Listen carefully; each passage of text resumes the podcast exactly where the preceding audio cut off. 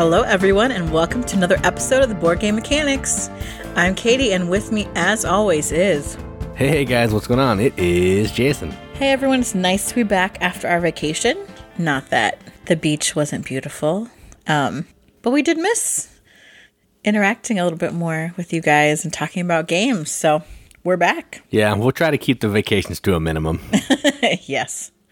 Although school started back for our kids, so um, our normal level of chaos has resumed around here. That's true. Well, during the day it's quiet. That's true, although we've got our own stuff to do. I start teaching classes next week, which is another level of chaos. So I'm trying to put my syllabi together and I, I've forgotten. I'm actually getting to teach in person again. Um, which is awesome. But I've forgotten a lot of things that I used to do when I was in the classroom.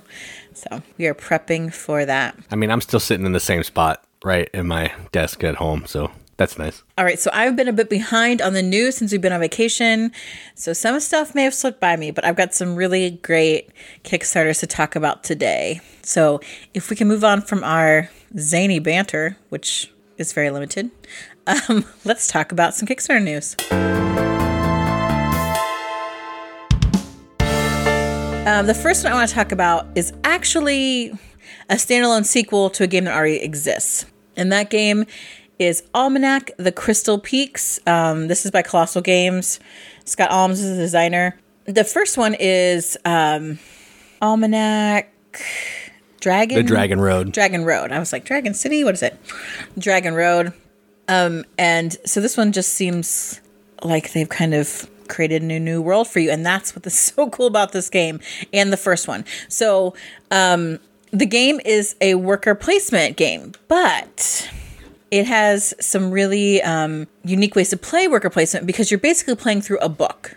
So the idea of an almanac, you're playing through this almanac, and so you will turn to a page and you play through the page. And each page will have different worker placement spots. It can kind of limit different things that you can do. Um, this particular one is has like a travel theme. So you're traveling a path and you're going to see which town you're going to go in these different rounds as you're working your way through it. Um, it's really cool. You got these caravan cards, you got contract cards, you've got encounter cards that come up based on different things that you do and the different places that you're going. Um, it just is a, such a neat idea to work through a book and then you're playing your workers onto it. And so they're able to kind of change up the rules to change up how the game flows um, without, you know, putting in 25 boards or making you buy a billion games. Um, you can just work through this almanac.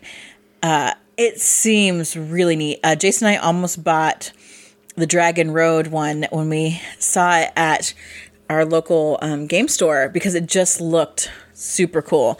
Um, so if that idea intrigues you, if you like worker placement and a, a new twist on it and kind of a traveling twist, check out Almanac Crystal Peaks. Um, there's four days left on the Kickstarter, so it's almost done, and it's forty nine dollars if you just want this new installment. Yeah, this game looks super cool. Uh, I'm actually really considering backing this one because the Dragon Road just looks really good, and this looks like more of the same. I just I think the mechanism of you turn a different page, you still are playing a worker placement game, but you have different rules for every page based on the location and stuff. Super cool. It's not the deepest game in the world, I don't think, but it just looks fun. You're gonna go all in because you can also get the first one in this Kickstarter. Yeah, it's eighty bucks. I, I don't know that. That's just a lot. That's a lot to drop. I don't know. I'm, I'm pondering it. I whole games. Yeah, I, I hearted the Kickstarter just so, you know, when it comes down to 24 hours, I can make up my mind. Okay, but what I really want you to do is get the upgrade add on for the 120 wooden resource tokens because they're really cool. Uh, I probably won't do that. Boo. Okay. Yeah, definitely looks cool. Um, I love worker placement, so it, it does look awesome.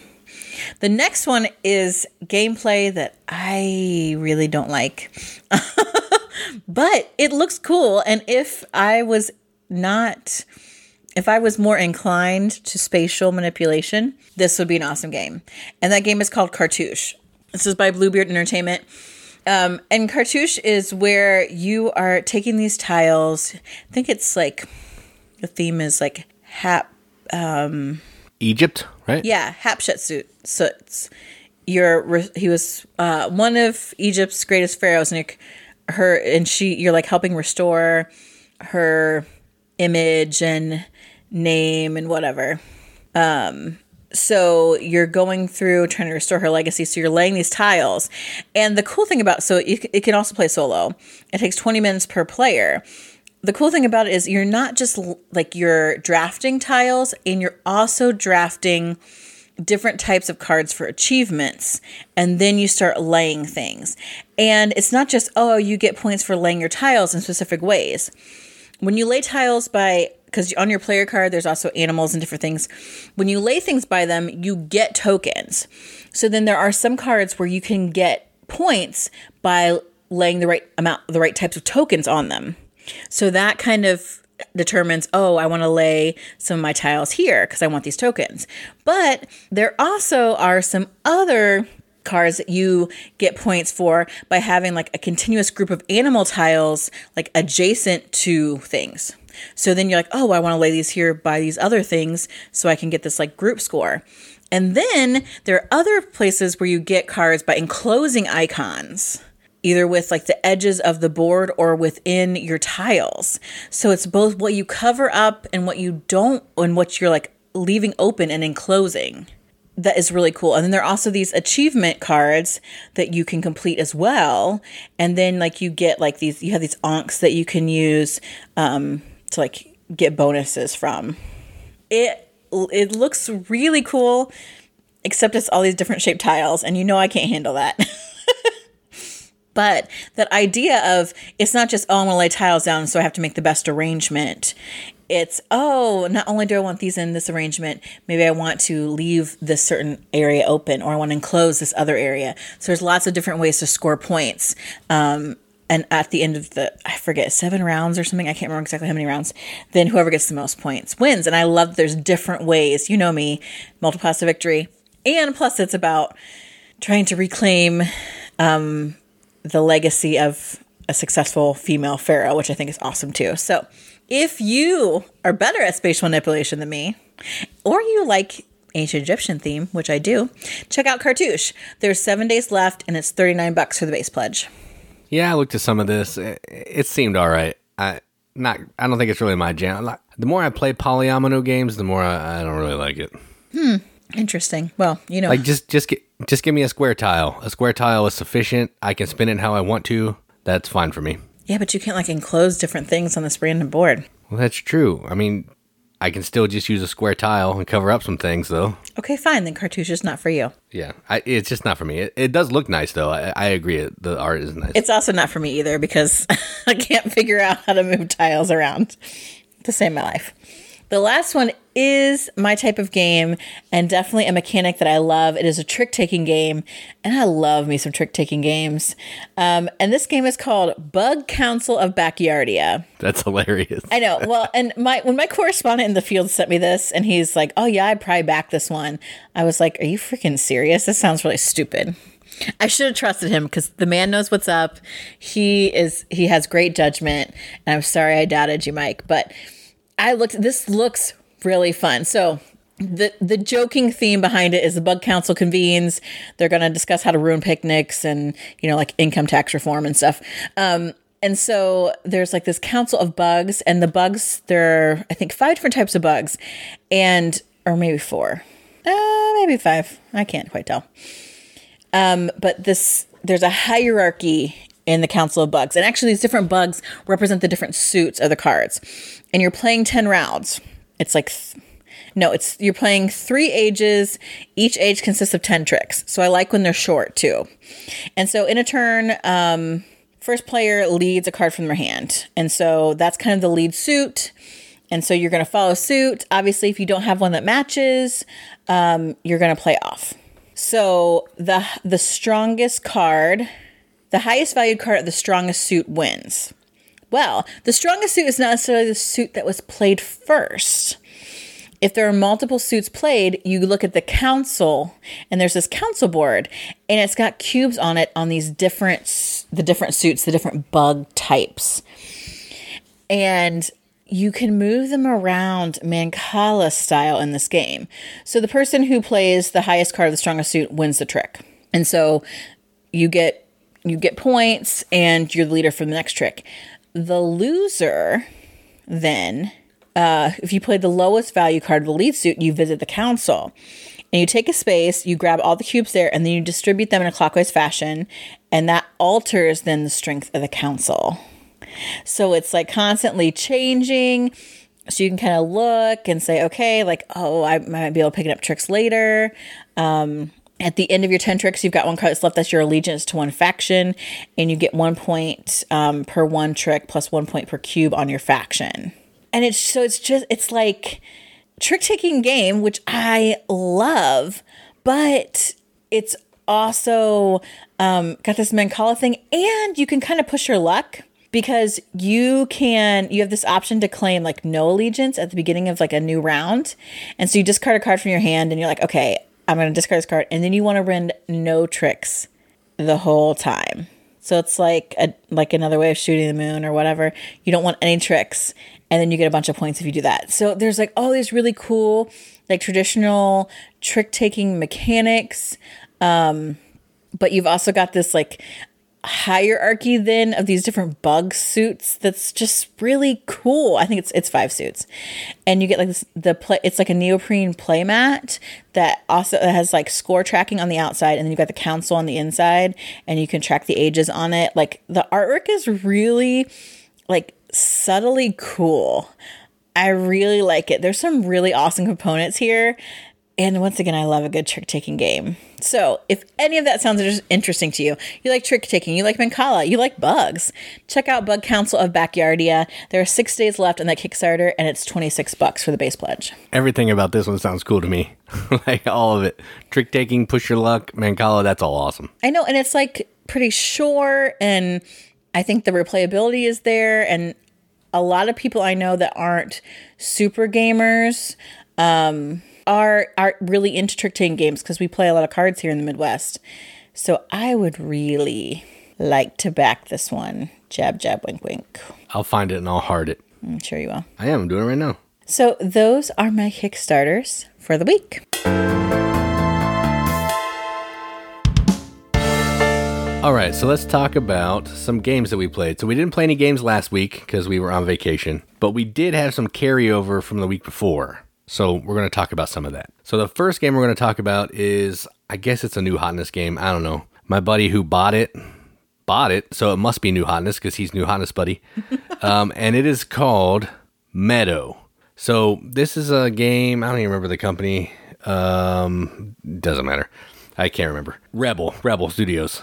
But this is a game where you're basically building a little tableau in front of you of different ground types different types of bugs and creatures and flowers and animals to basically try to score the mo- most points. And the way you're going to get cards is you're going to be doing like a um, an interesting drafting mechanism where you have these little tiles that have a number on them, 1 through 4, and you're going to put them into these slots. Based on where you put the card in the slot is how many cards away from that token you can play in either the row or the column. So if I go to the bottom going up and I play a 3, I take 3 cards in that column from the bottom, and that's the new card in my hand. Then when I take a card, I get to play a card. So what I'm trying to do is I'm trying to build these cards down in my my meadow, and I'm using other cards that I have in my meadow to pay for the card, kind of. So when you play a card, you got to cover up a previous card, so you're going to lose some of the symbols you had before. So you're kind of like taking not so good cards to get better cards to try to get higher points. You can also get some landscapes, which are basically like um, one time cards that you can play if you have some roads.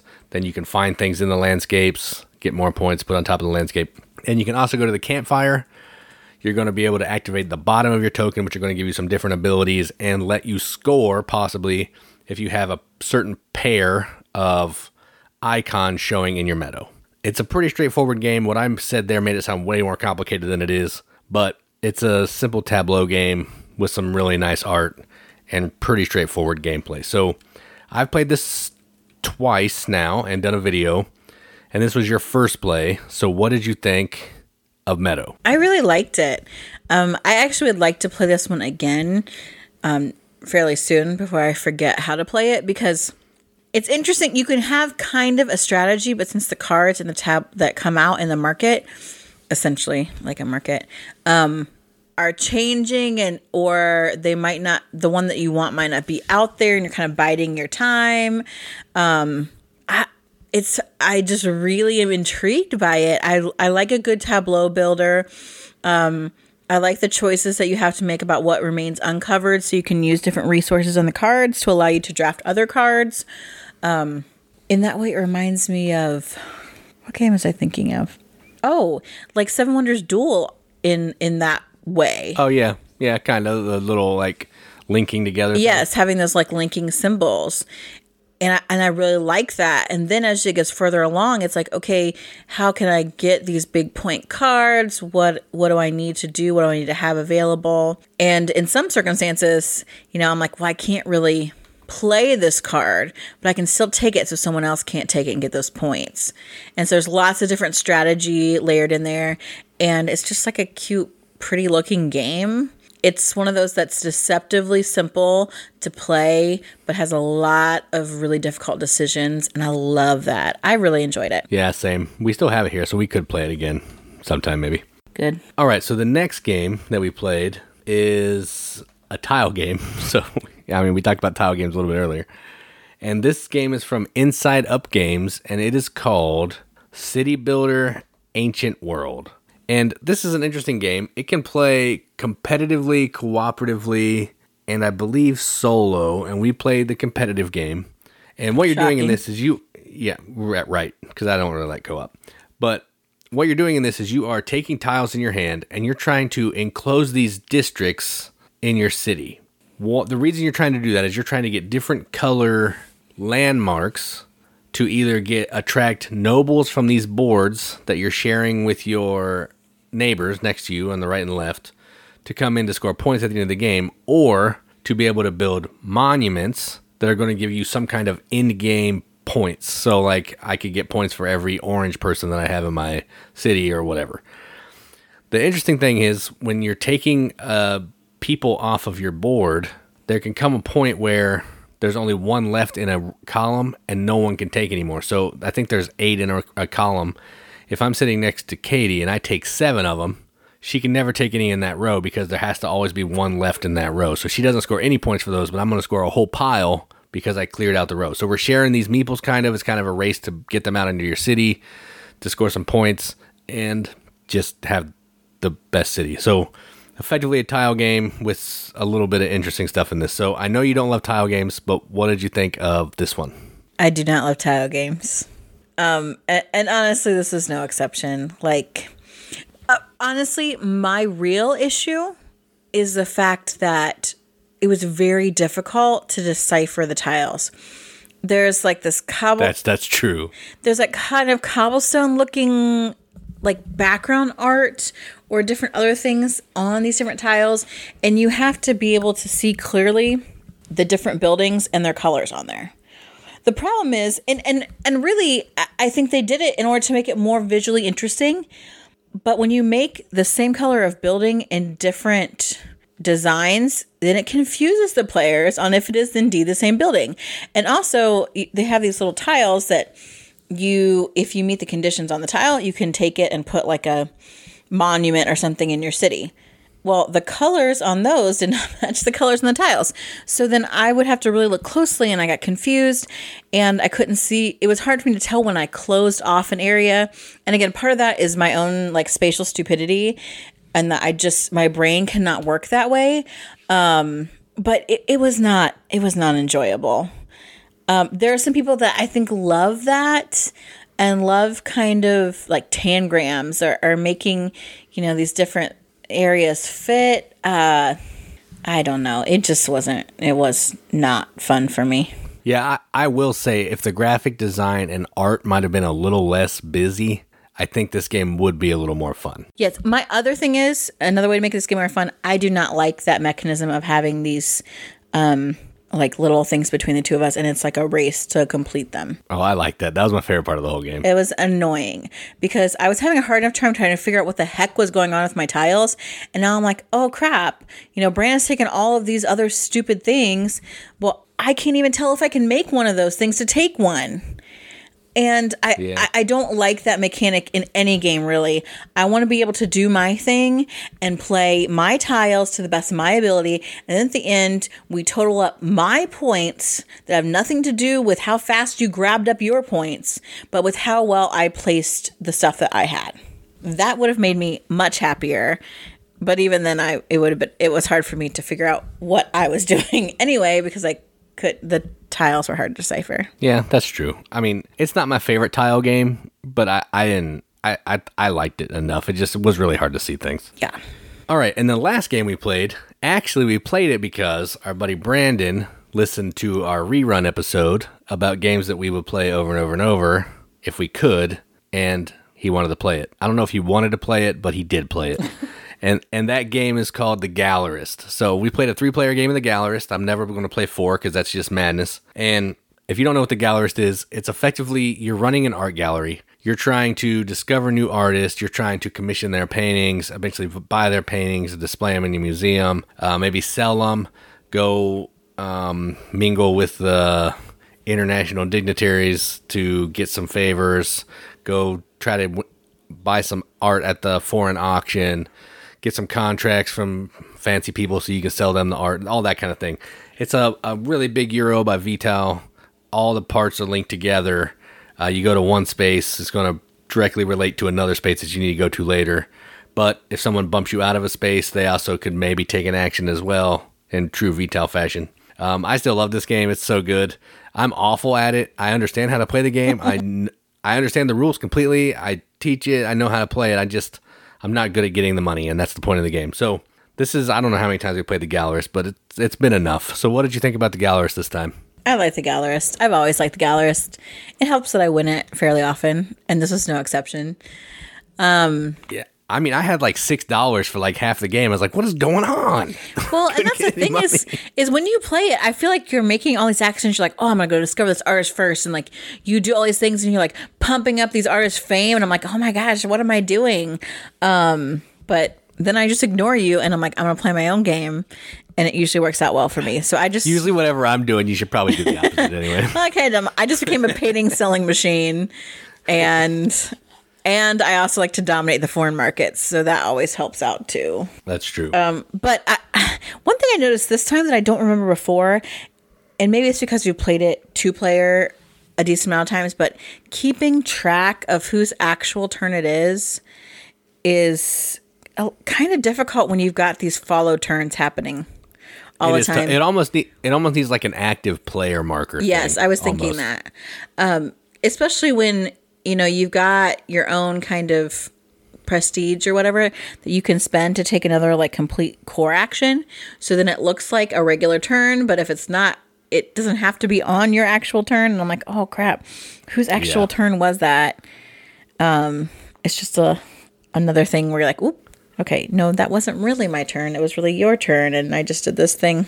Yeah, because sometimes you'll take that whole action, and then it'll be your turn again. Right, right. Which I think is a cool thing, um, but it can get a little confusing sometimes. But I love it. I actually love, you know, Toole's artwork on that one.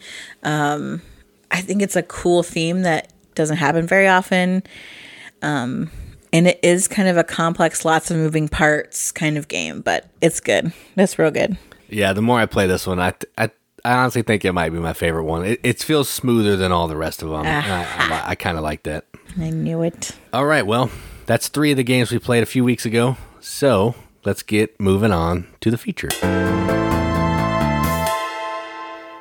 Our feature for this week, I'm not sure if we haven't already talked about this or we've talked about it in other fashions. Maybe we just mention it every time we play a game. Um, but we want to talk about our favorite game mechanisms. So if you are new to board gaming, you'll hear us throw around things like engine builder, um, uh, worker placement, uh, push your luck, um, tile laying, all those kinds of things. Um, those are all different kind of mechanisms, things that make up the play of the game. And there are things that people really love, like area control, that I really hate. but that's a favorite game mechanism. But instead of talking about the game mechanisms we hate, we're going to talk about the game mechanisms that we love. Ooh, maybe next week we'll do game mechanisms we hate. Ooh, that could be good. Yeah, there we go. Look at us. Look oh at us. Oh my gosh, it's like we we run a podcast. and I, I mentioned even I've already mentioned in this episode several mechanisms mechanisms that I do enjoy. Um, so we each have three that are I as I put together my list, I'm like, yeah, yeah, these are definitely my favorites. Except there was one that I wanted to do, but Jason wouldn't let me. Well, I let I didn't say that. You said no, that's not a game mechanism. Oh yeah, that that one. Yes, I thought you meant like the ones we talked about in the car that all went together. No, no, no, no, no. Yeah, the one I, I vetoed that. It sorry. totally is. You're wrong. Fine, talk about it and see if people agree with you. No, you talk first. All right. So um, the first one I want to talk about is a mechanism that the more I play it, the more I really like it. It's so fun to me. It just it, it gets me kind of anxious when I'm playing these games, and I like it quite a bit. And that is push your luck. So push your luck. If you don't know what that is, it's where you're trying to I don't know, roll some dice, flip some cards to try to make it as far as you can without a certain thing happening that causes you to bust and lose all the progress that you made in that turn. So, like if I need to roll, like blackjack, for example, you're playing blackjack, you're trying to get as close to 21 or 221 without going over. That's kind of a push your luck deal. Um, but the mech in these other games, not blackjack, but hobby games that we like to play, some of my favorites, my main, my favorite one probably is Quacks of Quedlinburg. You're pulling chits out of a bag, trying not to get your pot over a certain number of white if you get too many white chips, your pot will explode and bad things happen. Um, Incan Gold, which we don't have anymore, but I played it quite a bit. You're trying to get as far as you can into this cave without meeting too many of the same kind of baddie, and if that happens, you lose all the money that you earned. And Katie added this one to the list because I didn't think about it, but No Thanks is kind of a push your luck game where you're trying to get as low a number of cards that you can from this pile, but you're putting chips out there onto the card when you want to pass over it. But eventually, you're going to be running out of chips and you may have to take a card. So you're kind of like, uh, you know, you may pass over a card that's not awful, hoping that you can get a better one, but then you may get stuck with it anyway. So just that kind of thing. I really like Push Your Luck. It's fun, it's tense, and I'll never turn down playing a Push Your Luck game. Yeah, I there are more because I feel like we like this mechanic a lot. Yeah, you yeah I was looking around. Yeah, I, I like it quite a bit. I, I, I do like it. I don't want to say it's one of my favorites, but it's good. It, it ups the the like almost investment it has that kind of gambling addiction without actually gambling feel. Right. You're you're definitely going to have more fun as a group playing a push your luck game than you are playing like a gallerist. Like there's going to be more like it's going to be louder when you're playing a push your luck game for sure. Yeah, the intensity definitely is. Yeah. Is up. Um, my favorite, my first favorite mechanism, and I talk about this all the time, and that is engine building. I love it when you can put you know cards together or tiles together um, and this is kind of how building works that play off of each other. So i may play a card that allows me to get a, a, certain resource and i have another one that says whenever i get that resource i can get this kind of point and then i have another card that says if i get this kind of point i can move on this track and if i move on this on this track it's going to give me this uh, new resource. Oh i love it when you can chain stuff together and like you take one simple turn and but it ends up you know lasting like jason calls me my like what do you call them? My like forever i forget what you call them. My, 20 minute turns. my 20 minute turns. But I, I love that because especially in games there are some games where you don't get that many turns. You are on a limited set of rounds or um you know until certain resources run out and you engine building is where you make the most out of it. One game where I I don't know if you're supposed to be an engine builder in it, but I always play Coimbra as an engine builder. The cards I draft are not only going to give me something when I draft them, but I'm going to then make future choices that will allow that card to fire again and again and again. So I keep getting more things, more bang for my buck. It just makes sense to me. So I'm going to draft a card that's going to, you know, maybe give me money.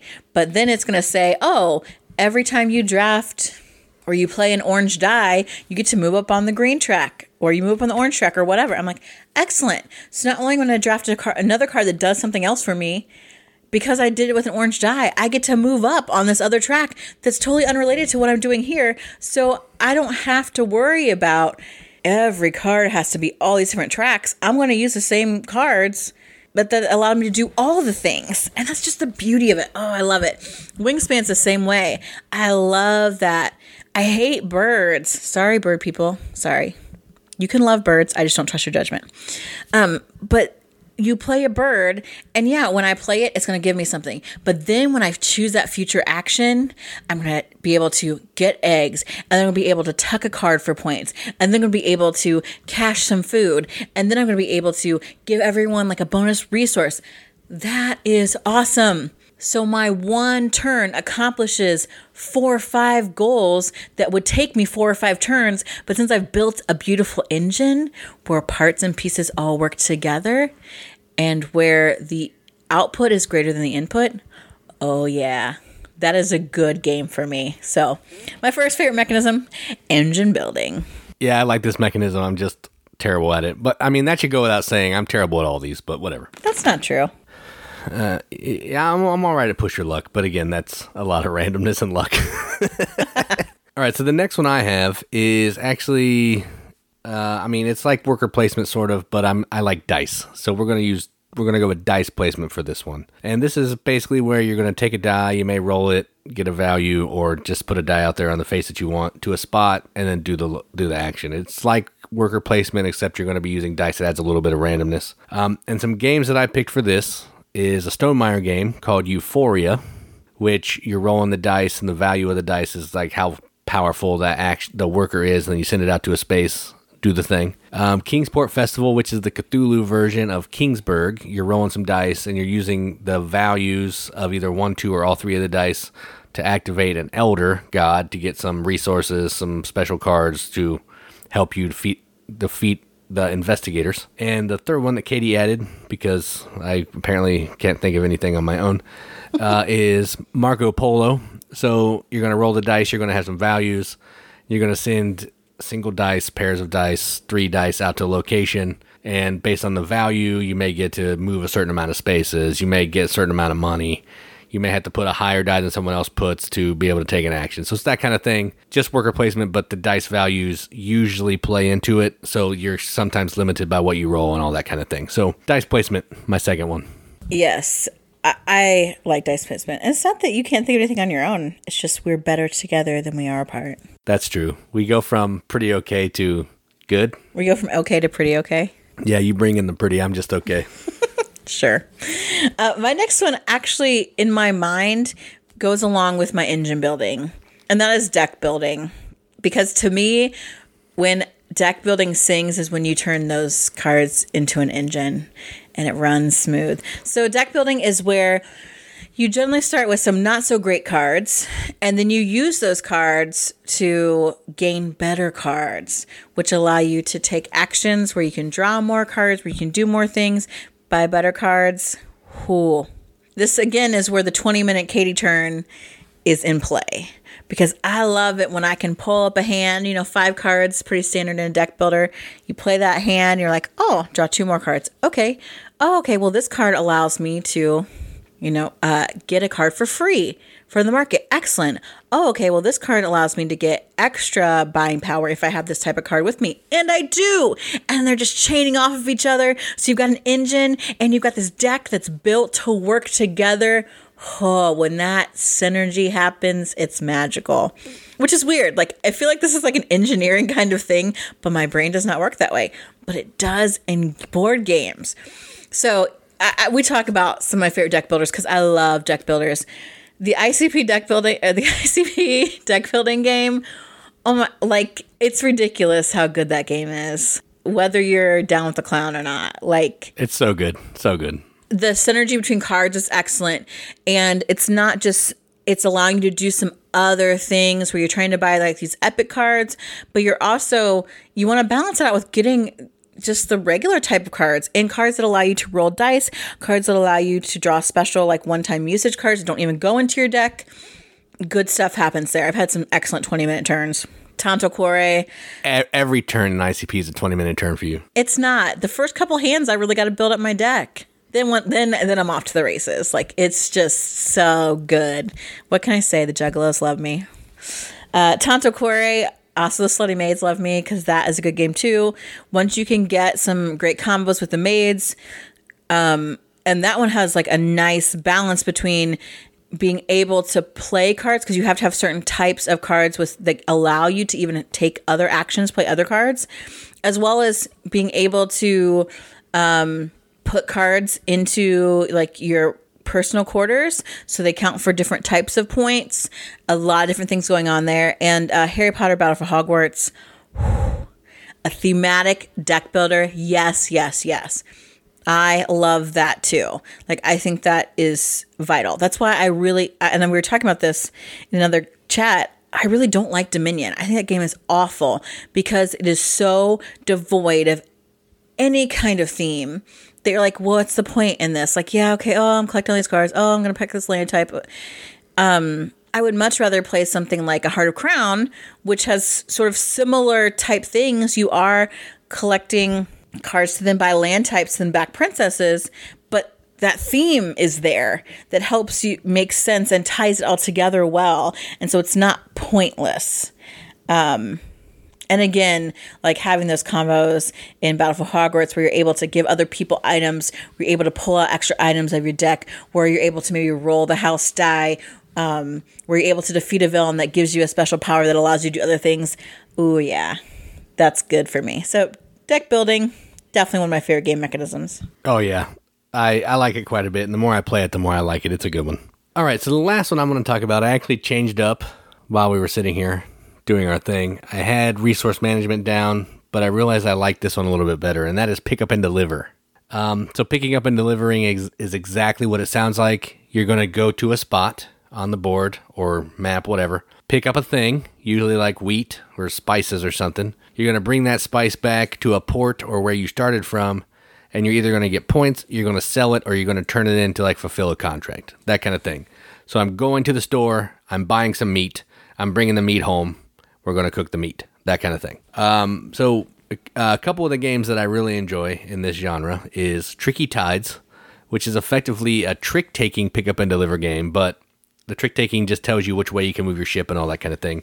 You're still going out to the island, you're picking up these cubes, you're bringing the cubes back to other islands that need those specific colors of cubes and you're turning them in. So you're going from one island to get some cards to another island. So you're delivering in different locations, but still kind of the same thing. Um, Black Fleet, which is a pirate game. Pirate games work well for pick up and deliver for some reason. And what you're doing in this one is you are going to some um, ports. You're picking up some goods. I think there's tobacco, monkeys. I don't know, a whole bunch of different kinds of things. Like tea picking, and stuff. You're, and- you're picking up the cubes, putting them in your boat. You're going across the water to deliver them to another port because where you pick the stuff up from, you can't deliver, which makes sense. So I pick up at this port. I'm going to another one to deliver to score some points, get some money.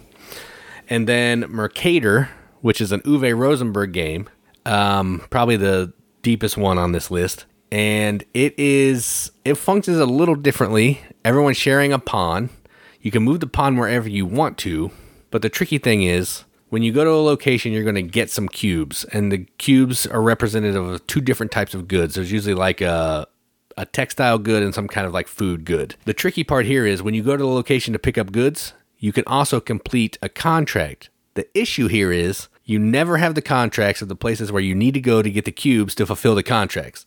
So this whole time you're moving around all around the board, going wherever you want trying to pick up the cubes that you need, get them in your storage, and then eventually, hopefully, either you or an opponent goes to some place and you can deliver. piggyback and del- deliver your stuff. It is all like it burns your brain. It's so hard to make deliveries in this game, but when you do, it feels good because it's difficult. But so my last one, pick up and deliver. I like pick up and deliver. I don't mind it. I wouldn't say it's my favorite, but I do like all those games that you mentioned. So, guess I must like it. Yep. My last one is a mechanism that not many people like, or at least not many people that I ever play with like, and that is deduction. Whether it's social deduction or just straight up deduction, um, which is where you're trying to figure something out and there's hidden information. And so you're using clues in whatever form they come to try and determine that hidden information. And so this happens um, either in a social deduction setting where you're trying to figure out what different roles people are playing. So in a secret Hitler, let's say, or a deception um, murder in Hong Kong. Like who is the bad guy? What kind of motives are happening? Like, you know, and those games both function differently, but you're trying to figure out what roles people are playing and they're acting a part or um, making choices in certain ways that will that are clues to help you figure out what their part is. Um, and then there's also straight up deduction, which is like your old fashioned clue, but I like Mr. the Abbey better, which is where, you know, one of the brothers at the monastery has been killed and you are trying to whittle down um, the monks that are not it to find the person who is the killer. And so it's a lot of, okay, does he have a beard? Does he not have a beard? And you're trying to deduce from the, what you know who the bad guy is. Um, Awkward Guests is also along that similar vein, much like Clue as well. Who is the murderer? You know, what's the weapon? You know, where did it happen? Oh, I think you know where it happened. If they had an accomplice, I think is the other thing, and some awkward guests. Um, and then there's even consulting detective, which is where obviously I've talked about this many times. You are acting like Sherlock Holmes, going through finding information, drawing on what you know, what you learn to deduce, to figure out the solution to the crime or the problem. I love deduction. I don't know why it's brain burny, but it's something even as a as a kid I played around with a lot. We did this thing called mind benders in a class I was in, where it was one of those like problems like, oh, there are five children and they each have a different pet. And then you get clues to try and figure out who's what pet. Like, none of the girls have a pet that has feathers or whatever. I've just always been drawn to them and I like to see it in my board games. So, deduction is my last favorite game mechanism. Yeah, I, I like deduction somewhat. I, I'm not ever going to pick it off the shelf to play by myself, but. Well, now that you Yeah, it- understand how to use deduction, I think it's going better for you. That's true. It was rough. Like I'm, I was awful. I couldn't even play Clue. No idea. It was bad. I just don't think anyone showed you. Like we, I remember the first time we played, first couple times we played Clue. Jason's like, "Well, how did you know that?" He's like, "You didn't ask every single person about it." I said, "You don't have to, honey." like I said, every time I ask about two things I don't know or two things I do know and one thing I don't to try and narrow down what it is. He's like, "Oh." Light bulb happened, and since then No idea. you've been very competitive in deduction games. Since then, I've won Clue a couple times, and I think I've won Mr. the Abbey too. I think you have as well. Yeah. I just don't love it. I, I can do it now. I just don't love it. So there you have it. My three favorite mechanisms are engine building, deck building, and deduction. And my three favorite are well, my three favorite today are push your luck, dice placement, and pick up and deliver. So what about you guys? What are your favorite game mechanisms? I told Jason that one of my favorite game mechanisms was end um end of game goals, like secret goals and like goal cards, and he told me that wasn't a mechanism. But not every game has that, and I like it when games have that because then like I can work on, you know, the present goals, but I'm also secretly working towards my end of game goals so that I can like jump in with like 20 points and try to take the win, even though it looks like I'm losing the whole time. Yeah, that's how you win every time. It's annoying. I like it. It's fun. But he said that wasn't a game mechanism. I'll happily be wrong. It just doesn't feel like a mechanism to me. I want to know what you guys think. So tell us um, if you found us on Facebook where we post, hey, there's new episode, comment there. If you're not part of our Facebook group, hashtag the riveted, oh, oh, we just had a new member and I should have done fickle favorite, but he won't catch up. He's on episode one, so I don't know that he'll catch up anytime soon. Oh yeah, that's true. He's got a bit. but um, I want to make sure that I didn't forget, um, and that I said welcome to Aaron Rebelo, who is our newest member of the Riveted, and who also posted. yeah, he commented. Yep. You were my fickle favorite for this week. Thanks, man. Even though you don't know who I am yet, you will, and then you may stop liking us. So there, there there's that. After after Joel leaves, he just stops listening, and he'll never ever hear this. I'm sure there are plenty of people that have done that, and I don't blame them. According to that man on YouTube, I am annoying, and it's true. Eh, he's annoying. Yeah. It's okay. It's pretty. You don't know it was a you don't know it was a guy. I mean, it probably was a guy, but we don't know that for sure. I guess you're right. Probably more women find me annoying than men. I guess I don't know. Anyway, this is not about my popularity, but just I'm glad there's more people joining the Riveted. It's a great Facebook group. Um, we talk about games, we share fun game stuff and memes, and um, I love seeing everyone's pictures and um, good finds, and I, I just think that's great. If you're really big on pictures, Instagram that's that's a good uh, platform for pictures. So you can find us there. Share pictures of the games that you're playing, or pictures of games that have your favorite game mechanisms. That would be awesome. Or you can uh, tweet us. Apparently, we're um, moving up in the world of Twitter, almost to like a thousand followers or something. Almost to a thousand. Yeah, that'd be sweet to get a thousand. That would be sweet. So retweet us, tweet your favorite game mechanisms, and put your best hashtag game on that so that we know about it. Um, I don't understand the Twitters, but you young bucks do, so go for it. Also, of course, there's our YouTube um, channel. I know several of you actually listen to us via YouTube because that's easier, and that's great. So comment there. Um, I don't see the comments. Jason reads them to me, but I do. I do get them. So thank you um, for commenting. Uh, my darling husband is always putting out new content because he's so awesome at that. And I, I've been reading a book called The Four Tendencies. And there's upholders, obligers, questioners, and rebels. And it's all about what motivates you. And I'm not motivated to do anything from external expectations or internal expectations. And I thought that wasn't true until I realized, yeah, that is true. Because I'm like, uh, I don't really want to make a video. And Jason does it anyway because he's just so good. He's not a rebel like me, apparently. That's what. That's I mean, if anybody knows me, they would know that's true. He's so good at the at the channel, and I keep thinking I gotta make more videos, and then I just don't. I'm sorry, guys, but I figure no one wants to see my face in more videos, so that's why I don't do it. Um, but definitely comment on YouTube. Tell us what your favorite mechanism are uh, in the comments there. You can always, I don't know, DM us or something anything. We just love to hear from you guys. And I, I'm really interested in your favorite game mechanisms because I know that mine are very specific. And also, I don't know that I have a handle on all the game mechanisms that are out there. And so I'd love to hear about yours. Yeah, I agree. And as always, check out our friends over at Board Game. I can't remember the name. Board Game Rundown. Such good friends. Good job. Um, and they they do a weekly show, video, podcast thing, but there's also audio now if you want to check it out there. They've been doing some cool interviews with designers and publishers if you're into that. And they're pretty good channel. So go give them some love. They just hit 500 subs and that's amazing. Cool, yeah. And if you'd like to subscribe to our YouTube channel, do that. Tell your friends. Um or don't. That's okay. We're just Call a buddy, bring a friend. This is not Bill Goodman's Gun and Knife Show. And nobody outside of like Ohio has knows about that, I don't think. Probably not. And now I've got that whole advertisement stuck in my head. You're welcome.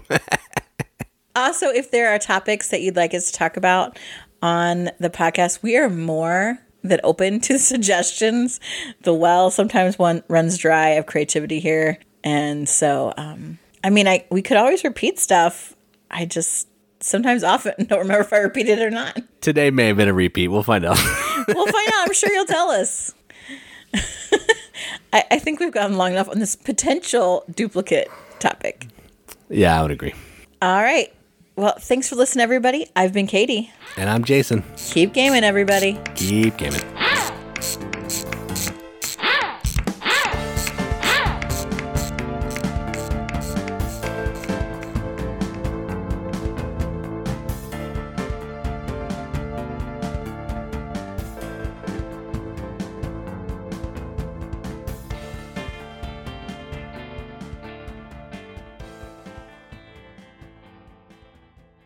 Bill Goodman's Gun and Knife Show. Call a buddy, bring a friend.